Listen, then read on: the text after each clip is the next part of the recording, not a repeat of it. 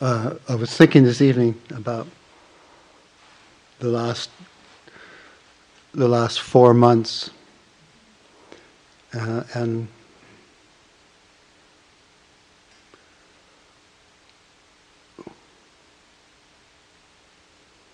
what I would do sometimes, particularly when I was alone and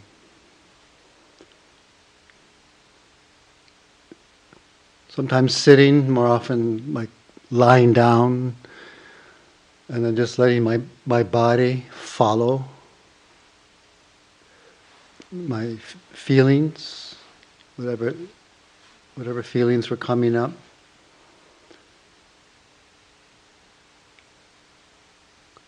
Worry, concern, fear, apprehension, unknowing, uncertainty, uh, interest, confidence. Uh, and then I'd, I'd let my body do whatever it wanted to do. I just really relax and get, give it permission. And sometimes I just would, I'd feel it just like protect myself. My arms would cross and protect my chest, heart. My legs would fold up. Uh, or just pull my knees in, just do all these things where I would pay attention to the movement and the sensations and the feeling. Just kind of follow along through that sensate path, road. And I could connect it to a, a lot of times being alone in practice in the monasteries that I practiced in. Um, and I, I, I can't remember doing exactly the same things. It's a little awkward if you're wearing robes and um, just the feeling at a monastic space. Don't always feel like you have that complete privacy. I mean, you, one acts the way that one wants to um, be in the world, and and it's not always safe to, to show that kind of vulnerability, that kind of openness. But nevertheless, I, I do remember being in the monastery and, and going into sort of in allowing my body to contract that way you know, to pull in, and then when it was ready to open up again, pull in and open up, uh, with or without my limbs. It's kind of going into those defensive postures or protective um, moves and trying to to feel into exactly what was happening. You know, what's what's really kind of going on and generally I could find I could find a theme, you know. I try to stay away from the stories and, and distill it down to a particular event. In, in, the case of the last four months, you know, that's not too difficult to do. Just go in there and all the things that I had, you know, I have not yet expressed from that because it's sort of still in it. I'm still raw. I'm still going through it. Still quite vulnerable. Still feel like that protective uh, response, inclination, instinct.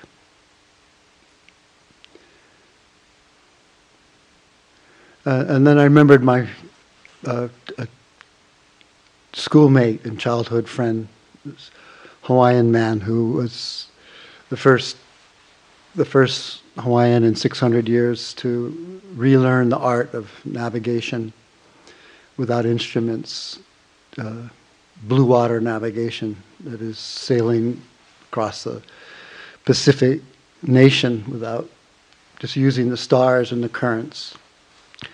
And his first journey to Tahiti as a solo navigator and having been terrified of the doldrums, which are unpredictable. Uh, they, they can be absolutely still and and nothing going on, just this uh, wet stillness, hot and sweaty. Or it can be madness, it can be dark and intense ocean, waves, wind, and so forth. And that's just what they smacked into, was going too fast.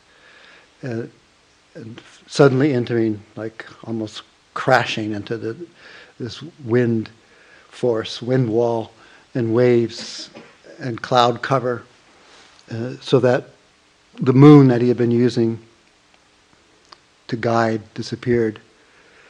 And he went into a complete panic. Uh, and for a while, nobody knew it was happening. No one expected it. It was like a sudden crash. And, and people are looking around what to do. They're looking around for leadership. Uh, and Nainoa held all this responsibility of leadership. You know, he was left alone, as the navigators are. They're often only sleeping four hours a day, and uh, they're left they're left totally alone since they have to go deep inside to know where, what's going on, to feel to feel the currents and to feel the signs of nature, figure out how to navigate them. In this case, to Tahiti. And he realized that all eyes were on him, and, and he did the equivalent. You know, he had a wet weather jacket, kept him dry but not warm. So he was really cold, and he was telling us that he wrapped it around his body and, you know, just held himself in this way, uh, and shaking with fear for quite some time. And then, and then this physical warmth began to rise up from his feet and up his body in that way and warm the area around his navel, um, which is where instinct is in, in Polynesian spirituality. The, the piko, piko is the center, also the canoe. And take a few breaths, take a few deep breaths. Try and unravel all that protective armor. And he said, I don't know how, but I just knew where the moon was. And he gave directions to the, the steer person, and they took a direction. Uh, let the winds of the doldrums take, take them away and take them out of that. And then sometime later, the clouds cleared just briefly for a, a, a minute or two. And he looked and he saw the moon, and it was just where he thought it was. And that gave him confidence that that was like in the late 70s. He's never forgotten it. It's been his guiding principle all along the way, that, that single experience. So I, I thought I would talk tonight about uh, faith and a few other qualities. And I quickly wrote out a talk, and I brought a whole other set of notes w- when I came. So they're quite useless. so I'm just going to fold up like this for the next 40 minutes, and then we'll just go on with our practice.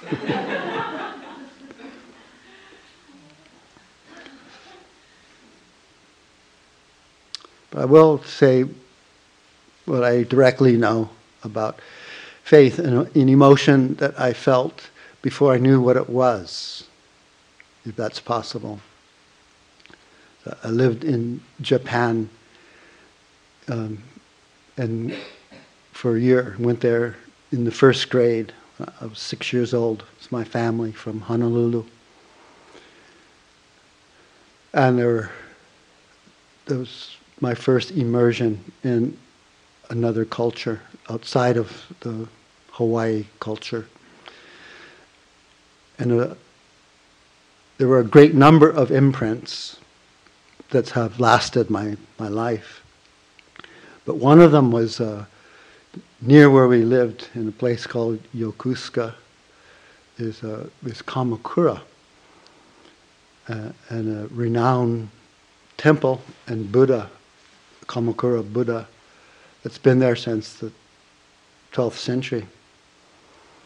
Uh, and it's been hit by earthquakes, several, several tsunamis, washed everything away, every single thing, except the Buddha.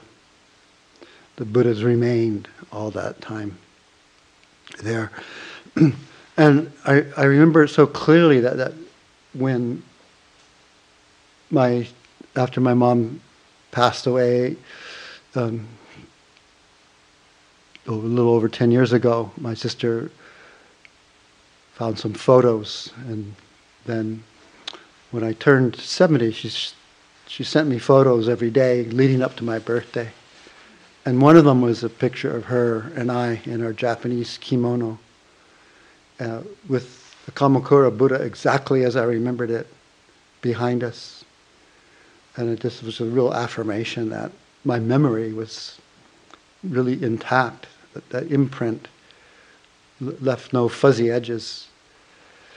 Um, so, aside from the, the Buddha itself and everything around it that's now different, because I, I, went back on a, like a solo um, sojourn a few years ago to see to see what I, it was like, and the Buddha itself had not hadn't changed, still exactly as I recall it, and everything around it changed, including what the people wore. People wore very traditional clothes uh, all those years ago when I was six. Uh, including the wooden getas. And this day they're wearing Western clothes. A few of them, uh, for their visit to Kamakura, wear the traditional kimono and dress in the traditional way. So that was awesome to see that the remnants of that vibrant culture that I recall. the emotion that I witnessed and felt before I knew what it was uh, was faith. And um, what I witnessed and what I felt was just these men and women that showing this, these profound gestures, also which I won't pretend that I could remember, you know, respect, uh, I'm sure, you know, and honor and reverence, you know, all those things. I just don't know, I just didn't know what they meant at that time. Um, bowing and putting flowers there at the foot of the Buddha, candles, you know, offerings like that. I, I, saw all this and it was just really remarkable to me, just amazing. I don't know if I asked my parents about that or not. What, what matters is that I just remember the feeling, the profound feeling. And, you know, a few other things. You could walk inside, you still can. You can go inside the Buddha on the side, there's stairways. And you can walk up because it's quite high. And I remember uh, asking my parents when we went inside and went, went up and were, you know, about here in the chest, and I asked my mom, well, where's its stomach? And I looked up, and the head part was also hollow. Where's its brain? You know, where where are its parts? You know, it was empty. So those two things I remember: the expression of what I later came to know as faith, and the fact that it was completely empty of anything inside. It was just this uh, edifice that people paid this profound respect to. And, felt some deep gratitude, I'm sure. And when I went back, I spent a couple hours there, and I was in the back next to a cottage they have back there. It was donated from Korea, like like a nun's kuti, the meditation hut. And I just sat there for two hours, and then then I I felt like I, I think I came here for what I needed to come here for, and and all in all, I feel I feel satisfied. It was everything important was still there, as I recall it, and I didn't expect to find much more. And part of me, you know, was longing for that six-year-old who was so moved and changed and uh, whose life was influenced at that age to become who he is today. Uh, so it was like paying honor to that six-year-old, whoever, whoever he is or was, wherever he might be. And with those thoughts, I just started to walk out and uh, walked out uh, to the to the right side of the Buddha, the Kamakura Buddha. And I took one look back over my left shoulder and saw it from from that view that I hadn't seen before. And then just at that time, looking and kind of turning to go back, walk back to where I was staying, um, it, it was as real as if that six year old was right next to me. Uh, the, the, sense of his presence and his, his hand reaching up for mine and all the more real because I felt all these tears, you know, and I felt he had been waiting for me, and and I felt the grown me felt, oh, I found him. He's still here. You know, and felt like I took his hand, and then we walked out of there, walked out of there together, feeling complete feeling fulfilled, fulfilled, and knowing now uh, what I do know about about faith.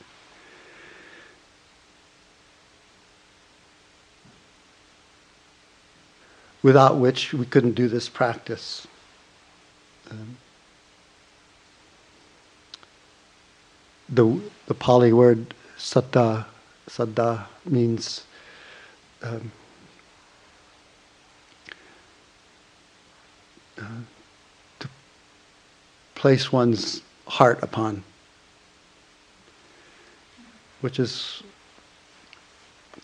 largely how I, I, felt my life leading me along. You know, I was looking for something to put, put my heart upon, and it became a pretty early spiritual journey from about the age of 16, thanks to Jack Kerouac and On the Road. And continued to be that until uh, hearing of this lineage and knowing this was the lineage, and then finding my way to Burma, and then an unexpected, unexpected meeting of Sayadaw U Uh, and, and, a couple of the very first things I remember him saying were in, in welcome in, in his welcoming me there to his monastery, um, he he said, "Your only job is to be in the present moment. I'll take care of everything else." This is exactly how it was. And he found lay supporters for my robes and necessities, and medicines and so forth, and fed and sheltered, uh, given teachings, and I felt completely looked after. Uh, and didn't have to raise a finger to do anything at all. And it, it, it was my only job to be in the present moment, which, which, as we know, can be excruciatingly painful to do at times.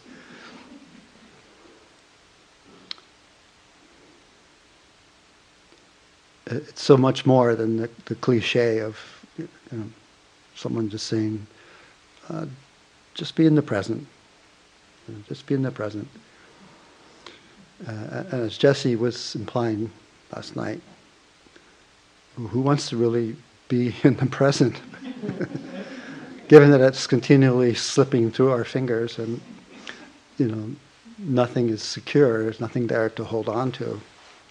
So unstable. But that's exactly what we're meant to find out. Because there is security in, in the truth. That's the only place that there's ultimate security. Um, things as they as they truly are. So faith is mentioned often, and and Sayadaw. the other thing I remember him saying early on was that all, all of practice is the awakening and developing of faith. Whole, our whole life of spiritual practice is about cultivating this faith mind and sustaining it. In fact, what's called unshakable faith is a synonym for nibbana. Just keep following, keep following our own our own faith, making the practice our own, which is what we're asked to do. The teachers, we ask you to do that. Uh, our teachers asked us to do that. The Buddha asked his disciples to do that. Make the practice your own. Don't listen to me. Don't believe me. Uh, just take the skeleton keys of of the bare bones practice, and and go to a hut, go to the foot of a tree, go into the forest, and find find out for yourself what's true. Until we have and are able to do that, our faith can become what's called um, blind faith, or bright faith. U Pandita called it. And, and bright faith is when we feel a lot of inspiration from something, something we read or something we see or something we hear, gives us, you know, goosebumps and uh, gives us a charge, and we get excited about it and go buy a bunch of books and look at plane fares to you know, Burma or Thailand or something, and go to a couple of day long retreats, and even lot, even more, even a number of retreats we can do, and, and still be, still have our our faith conditional, that is tied in to what's outside the teacher or the teachings, something outside of ourself you know, the true measure of a, of a good teacher is, is someone who mirrors your mirrors our own wisdom and allows for that wisdom in us to arise and, and manifest and, uh, and and be our guide of what practice to do, how to do it, you know, how much energy we have at any one practice session and the respect that we might call up to know when we've done enough for that moment, for that practice period, and then you know take rest or or turn away from what might be really painful, difficult, overwhelming, too vulnerable.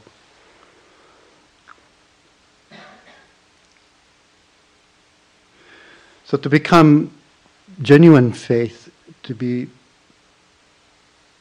confirmed comes through our own practice. Then, through our own practice, if, if we start seeing what it is we've heard or read, uh, and it seems to be true, we, we start to learn that the body isn't the conceptual body, uh, the idea of it we've had, we've carried all our lives, but it, it's just this dance of elemental elemental nature, hard and soft and cool and and uh, warm and and uh, hot, cold, and fluid and cohesive, um, f- firm, tense, moving, oscillating, vibrating. That's about it. That's the whole body. That's everything that we can experience that's true about the body. Anything else is just descriptive and conceptual. My hand is this, my head is such and such, you know, and uh, look in the mirror or all the ways that we conceptualize and hold an idea of our body. It's useful. You know, it's, it's useful to be able to talk about the body when we see our doctors and, uh, or if we're, you know, doing a fashion show or whatever. It's useful to have some idea that, you know, this body, you can hang clothes off it and do various things with it, surf with it, sleep with it. And, uh, but that, to discern, to know the difference between concepts which are a, a useful tool, words are a designator, and the reality is the difference between being awake or in spiritual slumber. I found out I found out early in practice, I think because of the degree of natural faith I already had, and then finally had a place to put it. And then I started to understand what it really was, and a lot more than, than simply the emotion. The, that emotion had, has great affect on everything else we do um, that I I had to act on it, and and, and I did, and and I understood that there's a difference between being alive and awake. Just awake, not in terms of liberation, but just really, really alert, really, really present, able to listen to our own voice, our own uh, emotions, our own bodies, sensations, and emotions, and so forth, and to others.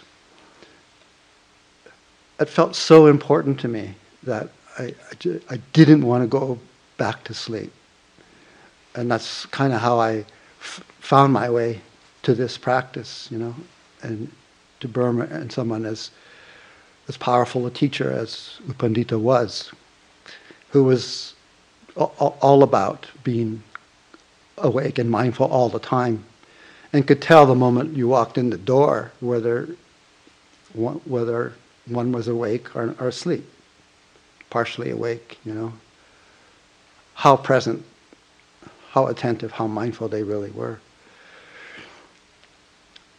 Um, so that that led me to doing the practice and having enough experience of body, bodily nature and mental, emotional nature come and go, and having just little glimpses that emotion can just be emotion, and sensations just sensations. They don't have to be mine. They don't have to belong anywhere or to anyone.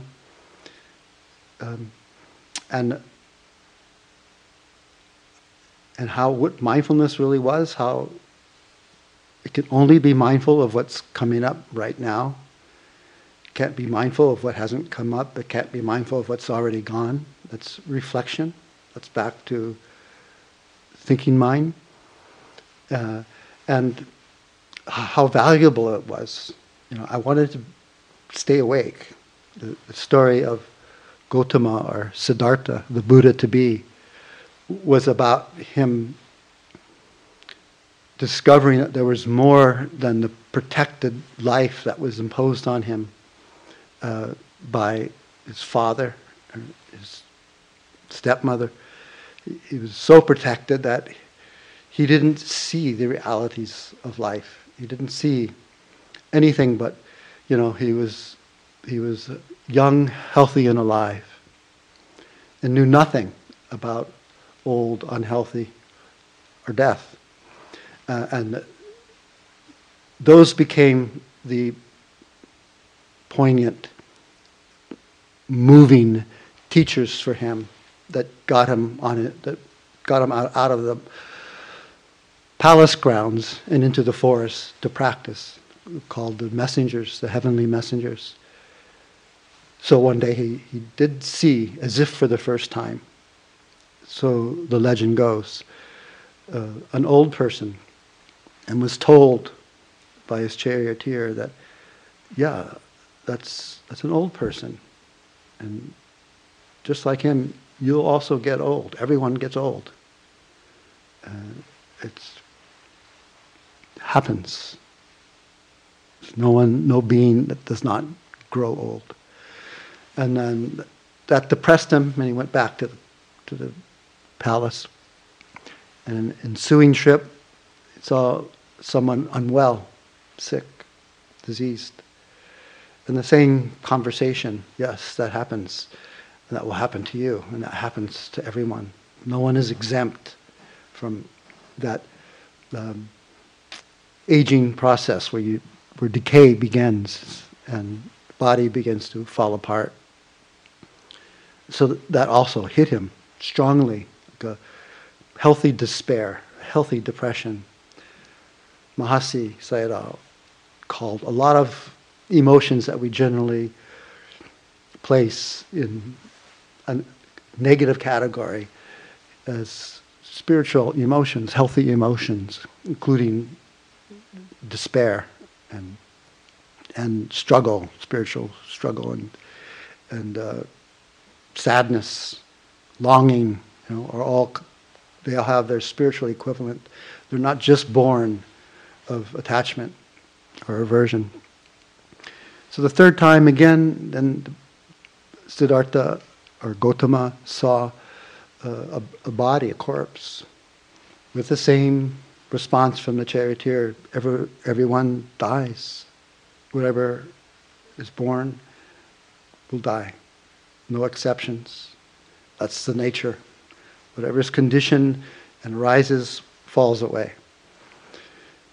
Uh, so th- that also hit Siddhartha pretty hard, and he took that back, and it did whatever it did in his body. And on a first, fourth journey out, they saw a mendicant walking by, more peaceful than peace itself, reflected Siddhartha to himself. I want that. And that's when he decided he would he would leave the palace. Um, and that's how he then fulfilled his paramis to become a Buddha, though it doesn't say that he knew that at the time. Uh, so I think he would not have known that at the time. It had been predicted that he would be some great spiritual leader or the ruler of empires, the world, when he was born.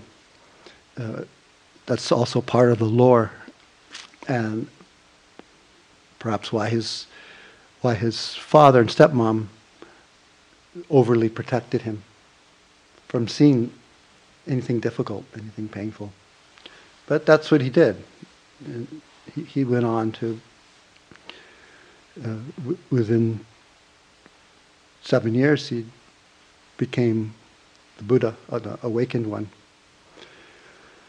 and started the wheel of the Dhamma rolling so that we have it for ourselves today. We're still in the dispensation of a Buddha, which is a very good karma to be born into.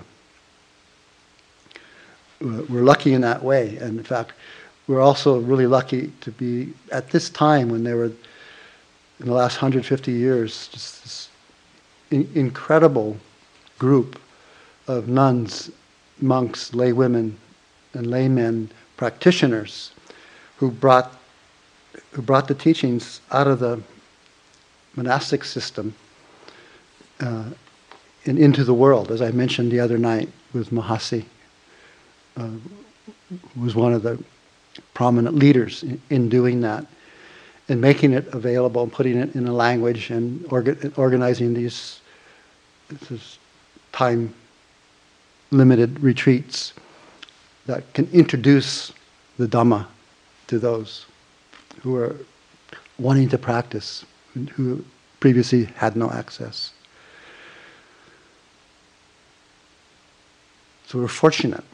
We're, we're fortunate to have this particular period of time where, uh, whatever age we are, we're, we're taking it in and becoming it, making it our own, living that, you know, being the Dhamma in, in all its facets. There's a, uh, as this faith matures and becomes affirmed by our practice and confirmed faith by experientially seeing that the, the body system and mind, emotions are just following their own nature. Uh, they are under no control of our, of our own, and they don't belong to anyone, they don't belong to us. They just do what they do as elemental nature. Uh, and there are these heart qualities within us that, as I mentioned before, if, if we have, uh, if, if we're lucky to have awakened in us these spiritual virtues, these paramis, that include wisdom and loving kindness, energy, equanimity, uh, and so forth, that we we there's a path available. There's a path available to everyone if they want it, you know, if they look for it, and they'll find it. And then this this faith grows by degrees and calls up another quality uh, that's similarly disposed to holding us up and holding up that awakeness and that desire to stay awake, that desire not to go back into spiritual slum- slumber. It's different than rest, you know. Of course, we need rest and need to to check out as often as necessary doing this hard work. Now, the kind of what I mean by spiritual slumber is that kind of give up being on a path of liberation, of awakening altogether.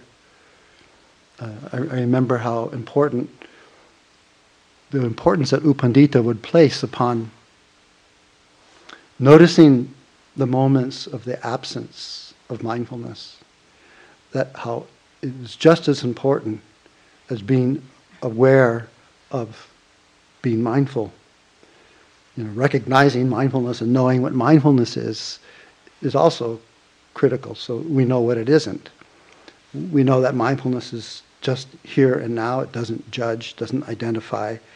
It, it is its nature to disidentify and just mirror exactly kind of what's happening. It also draws in wisdom, which differenti- differentiates it from the commercial mindfulness that's out in the world.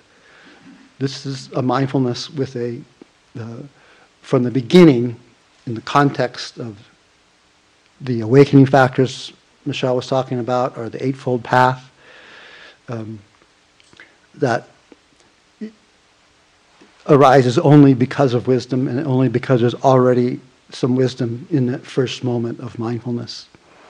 And then it just gets stronger and stronger until it becomes a wisdom awareness, continuous wisdom awareness, so that for fairly long moments at a time, we're seeing the reality, the as it is nature of things. Called yatha bhuta, meaning simply as it is nothing extra, just as it is. No thoughts about it, no history, no proliferation, no expansion on it, just the as it is every time we're aware or feeling an emotion, a sensation, uh, a thought. Being aware of of thinking uh, is a reality. Thinking is real.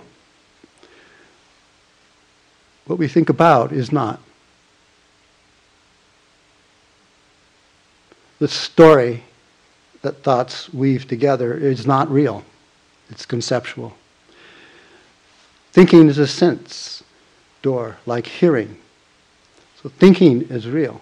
Just like hearing isn't the bird, isn't the wind and the cedars and the firs.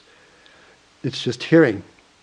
To differentiate that is the difference between concepts and reality. So thought thinking process is real. What we think about and the thoughts that weave stories are not real. Seeing is real. Light is entering our body, just like sounds enter the body. Uh, what we think, the, the, the labels that we give to what we see are conceptual tree, person, building, ocean, sky, sea. Useful designators to know what a tree is compared to a person or a building or the sky or the sea. But that discernment of, of what's a useful designator and what's actually happening in the moment is, is critical to st- that staying awake and not going back into spiritual slumber. So when Sayadaw would, would comment about my reports of being aware of how much I wasn't aware, which is most of the time. If we're talking really in the definition of mindfulness that I'm giving you tonight, uh, as Jesse and Michelle have said, and Pari in the individual interviews, very, very little are we actually aware. But it's so powerful, those moments of being aware are so powerful. It, it negates a million unaware moments. So it's worth it. If we come here and we're, we're truly mindful once or twice in every practice session a day, we have a good retreat. You're genuinely aware, and we see for a moment that this is just sensations. It's not I, me, or mine. It's just emotion, it's just fear, vulnerability, happiness, and sadness, longing and contentment. Not I, not me, not mine, not grasping, not chasing after it or avoiding. But just little, those little glimpses are wisdom awareness. Eventually, uh, there are practice sessions of a week or two or a month or two where that wisdom awareness goes for quite some time and you know unveils a, a lot of the, the, the illusion that covers our our mental processes you know how we process how we see things and immediately proliferate so mostly we're taking we're we're taking breaths and steps into a fabricated world from the moment we wake up. Oh, what time is it? Where am I? Oh, yeah, I'm at a retreat. I got to get up. I've got to get to the sitting. I've got to go brush my teeth. And, you know, where's my sandals, my slippers, my shirt? You know, we're all, all immediately we're proliferating about where we are, who we are, what we're doing here. And uh, every once in a while, we wake up and we're mindful of lying there and we feel the body lying there. We're aware of remnant, dream feelings, dream states. You know, still we kind of lie there and maybe we hear some sounds. And then if we're really there, we might be aware, aware of the intention to get up, pull the covers aside and stretch the body, get up, maybe do some more stretches, get dressed, go have our tea, coffee, or two coffees, or two teas, or coffee and tea, and whatever. Come to the early morning sit, you know, with, with Pari, and, and then and then the day unfolds. And we're mindful for some steps, and we're off proliferating for a lot more of them. You know, we look around, uh, we're aware sometimes of looking, and then we're aware of seeing, and then we're aware of liking or disliking, attachment or non attachment. Uh, most of the time, we're looking around and we're not aware that we're looking around. We see something we're not aware of seeing. And immediately something comes to our eye and it reminds us of something else. The tulip reminds us of our own garden or a good friend or whatever. And the mind is just, it's off. It's off and running for a while. You know, and at a certain point, oh, okay, thinking, thinking, thinking, and mindful again. Mindful again few moments of genuine, mindful wisdom awareness is more powerful than a million unmindful moments. And it's accumulative, it's a very impactful karma. As long as we're alive, everything is conditioned phenomena what we see, hear, smell, taste, the body, the mind. It's all conditioned phenomena. And even the teachings are conditioned phenomena. Uh, the Buddha said, the Eightfold Path, the Eightfold Path, which is what we're practicing, the path of love and understanding, is conditioned phenomena. But it's the best of conditioned phenomena, he said. Because it's the karma that ends karma, the karma that ends karma. Right? Think of that. Chains are change, chains are change, chains, whether iron or gold. So if we're if we're on a wheel of of unskillful leading to unskillful, then that karmic impactful intention action uh, may lead to another one and another one and so forth. And we may be more or less on a wheel of just finding one difficulty after another. That would be like an iron chain. And then there's um, doing good and getting on a, a, wheel of goodness. We feel generous. We help people. That feels good. It increases our compassion we act compassionately, take care. Uh, we develop metta for all beings everywhere and celebrate in the joys of wherever happiness is, wherever we experience and see them instead of envy and, and jealousy, uh, and cultivate a, um, a deep, accepting calm about the as it is nature of things, yatha bhuta, things are as they are all beings meet their joys and sorrows according to nature, not according to our wishes. The, and so on. So then they do a practice and they cultivate deep inner insight stages along with the Brahma Viharas. Insight that starts to loosen the attachments and loosen the attachments. And that has an impact, an influence on um, ensuing moments until we can live quite mindfully. Sometimes even, you know, close to, you know, like a Dipama for a while, a saint.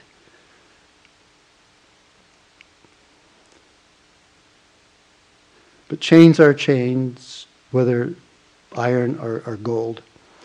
So the idea is to get off being shackled altogether. Uh, and, and the Buddha did teach that no, no matter how much good we do and how many cycles from goodness to goodness we go, the, the impact from past actions can and will lead again to becoming, as Jesse was talking about last night, and all the pain that comes from all that work of becoming again and again becoming, the, the striving and the stress and uh, uh, the dukkha of that. Uh, and so the karma that ends karma is being is breaking all the chains. So that even now, every time, every time we're completely unconditionally mindful, that mind, that wisdom awareness, we're not creating new karma. It's karmically neutral. Uh, does that mean we stop being kind and loving and caring and and uh, joyful and equanimous? No, not at all. It means that those are just native states. Those are natural states that occur more often uh, and with very little need to cultivate them much. They, they just happen. Um, when we're not creating any more karma, it just means we're not shackled into that becoming anything, really good or really bad. We're not shackled into becoming. We just, we just are. And, um,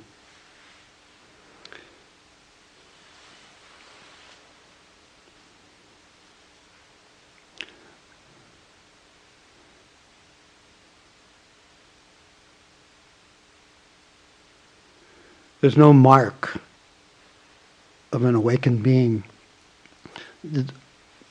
The only way I felt, ever really felt like I might be meeting a completely awakened being was, was when um, our U Pandita said, oh, I'm, I'm picking you to meet someone tonight. Or likewise, U Lakkhana, I'm taking you to meet someone at the north end of the Sagaing Hills in a monastery. He's 103. It was then that I was pretty confident uh, I or we would be meeting someone quite extraordinary. And w- whether they were completely liberated or not, you know, nobody can say. O- only a, a Buddha can say.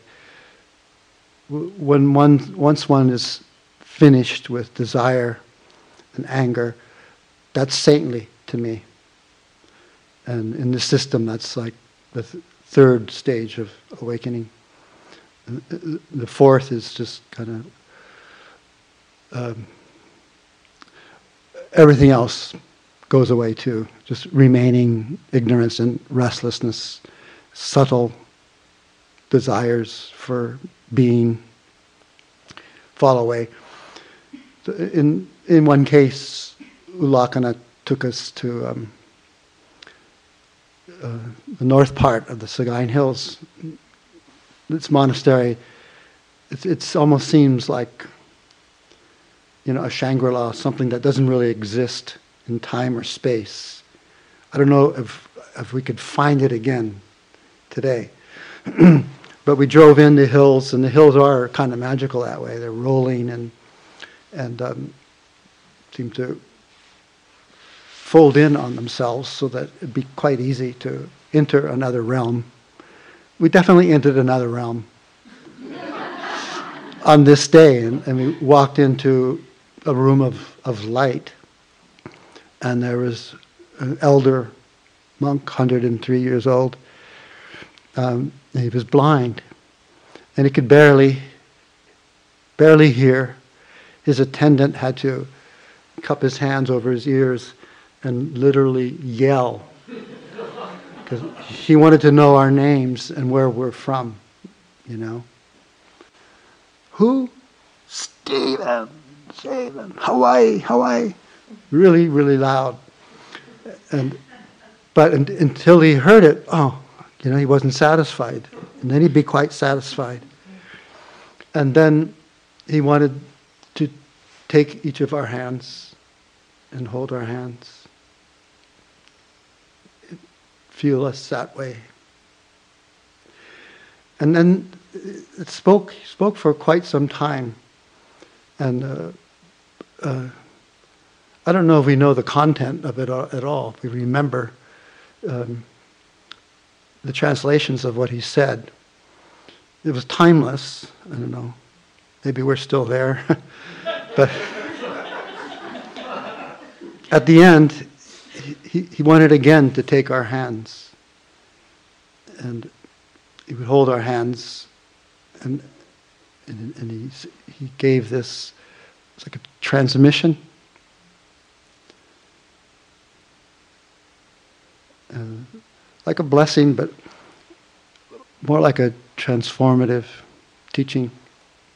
Went right in. And he said to each one of us, one at a time, as he held our hands, May you be free of even one unskillful mind moment.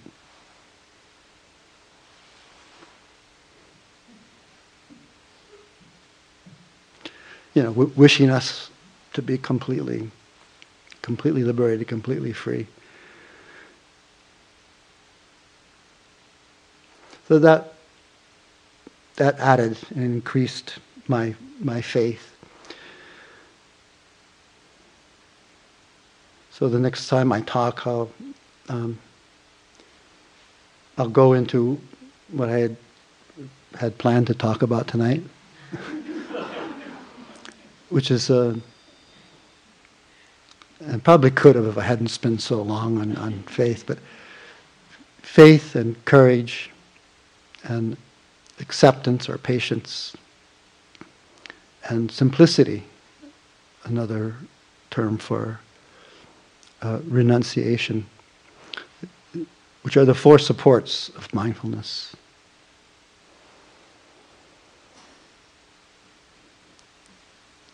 Let's just sit now, see if you can see, see if you can find that emotion of uh, placing your heart upon something that you, you feel confidence in. Faith is confidence and his unconditional trust.